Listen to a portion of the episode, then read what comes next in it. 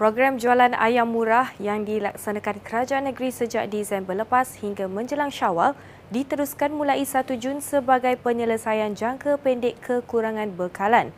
Esko Pertanian, IR Izham Hashim berkata, program itu diadakan sehingga perayaan Adha dengan harga jualan lebih rendah berbanding harga pasaran dan diharap dapat membantu pengguna mendepani isu tersebut.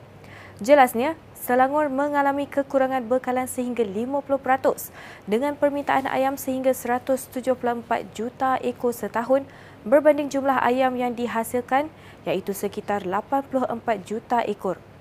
Beliau memaklumkan permintaan bekalan ayam tinggi kerana jumlah penduduk di negeri ini seramai 6.7 juta. Beliau berkata demikian selepas merasmikan Hari Inovasi Pertanian dan Agro Green Selangor 2022 di Pejabat Pertanian Daerah Gombak semalam. Program yang bertemakan transformasi pertanian ke arah produktiviti berjaya menarik seramai 28 peserta untuk menyertai pertandingan tersebut. Kita akan meneruskan program intervensi yang kita buat daripada bulan 2 sehingga Hari Raya Aidilfitri baru ini kita ambil keputusan untuk teruskan intervensi kepada ayam dan memastikan bekalan ditingkatkan melalui PKPS, Hijrah dan juga jabatan lain yang agensi lain yang kita ada. Dan kita telah sediakan melalui Fama juga kita ada 67 outlet kita yang kita akan publishkan di seluruh Selangor yang akan menjual ayam-ayam. Kita naikkan daripada 4,000 ekor sehari sekarang kita ada dalam proses dah boleh finalize untuk jadikan 10,000 ekor sehari untuk menampung kekurangan bekalan ayam sekarang ini di 67 outlet ini. Selangor Saring menyediakan 115,928 kota ujian saringan kesihatan percuma di seluruh 56 Dewan Undangan Negeri DUN. Exko Kesihatan Awam, Dr. Siti Maria Mahmud berkata sebanyak 8 jenis ujian disediakan merangkumi ujian fizikal dengan 31,000 kuota, darah, air kencing dan mata 12,400, kanser pangkal rahim dan payudara 1,680, ujian darah najis okulta atau kolorektal 5,936, manakala prostat 1,232. Siti Maria menambah peserta yang menjalani saringan akan mendapat keputusan selewat-lewatnya 72 jam melalui aplikasi Langkah Masuk dengan Selamat Selangkah. Beliau berkata demikian dalam sesi taklimat Selangor Saring dan Haiti bersama media di Hotel Wyndham Akmal Klang semalam bersama ahli penasihat kesihatan awam Selangor Dr. Muhammad Farhan Rosli dan pengarah projek Selangkah Dr. Helmi Zakaria. Dalam perkembangan sama, sukarelawan kesihatan komuniti Selangor Suka di setiap DON akan turut membantu kelancaran program saringan yang berlangsung dari 22 Mei hingga 4 September 2022 selain menghantar pesakit ke klinik atau hospital panel sekiranya tiada kenderaan. Bila datang kepada kesedaran, ramai rakyat kita sedar. Dia tahu tentang tiga serangkai ini. Tapi what do they do after they know? Ya, yeah? Okey, dia tahu dia ada darah tinggi, ada kencing manis. Tapi kebanyakan macam in denial mode They don't want to know. Or they don't want to take any action. Program saringan uh, selama saring ini Kita buka kepada umur 18 tahun ke atas ya, Dan kita wawarkan dengan jelas bahawa Kita nak orang-orang yang merasakan mereka sihat Dan tak pernah buat. Kita kena faham Kalau dekat bawah Kementerian Kesihatan Malaysia Untuk dapat diagnosis tu lambat Kadang-kadang referral tu lambat, kadang-kadang 3 bulan, 6 bulan. Ada yang dapat appointment 18 bulan dan sebagainya. So we want to cut all that straight. You get to see a specialist and you get to know what is wrong with you kalau ada.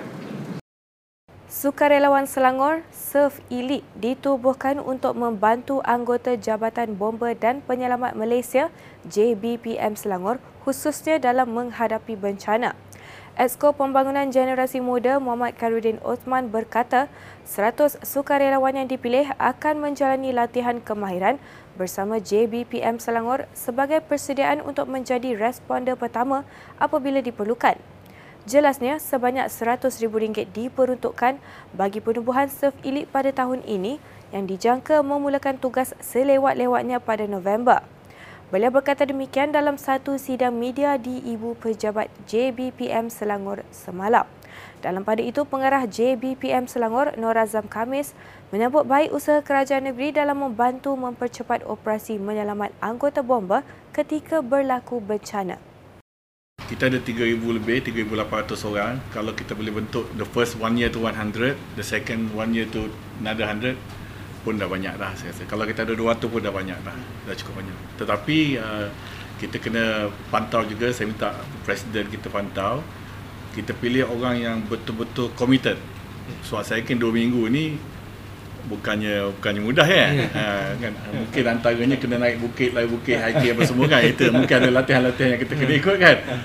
Ha, kita di Selangor ni walaupun bilangan anggota kita uh, 1700 tapi kita bila sesuatu tu berlaku dengan skala yang besar memang jumlah tu nampak kecil hmm, lebih. Yeah. Jadi kita memerlukan anggota-anggota sukarelawan yang berhadapan dengan kita berhadapan sebagai frontliners bukan dia duduk di sebagai di tempat tempat pemindahan ke apa kita nak dia bersama kita di frontliners Majlis Agama Islam Selangor MAIS mengadakan perbincangan meja bulat PMB keperluan mengadakan peruntukan dalam Undang-Undang Tubuh Negeri yang menjelaskan kedudukan fahaman atau ajaran ahli sunnah wal jamaah sebagai agama Islam yang diamalkan dan dianuti dalam negeri Selangor. PMB diadakan bertujuan mendapatkan input dan pandangan berhubung keperluan mengadakan peruntukan dalam Undang-Undang Tubuh Negeri.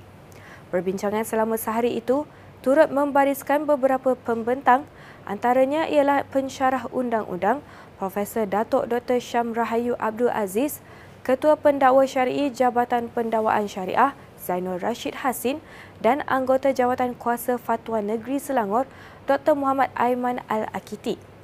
Dalam pada itu, peserta PMB kali ini terdiri daripada wakil-wakil agensi yang melibatkan perundangan antaranya Jabatan Peguam Negara, Jabatan Kemajuan Islam Malaysia JAKIM, Persatuan Peguam Muslim Malaysia, Persatuan Peguam Syari'i Malaysia, Pertubuhan Aswaja dan beberapa agensi lain.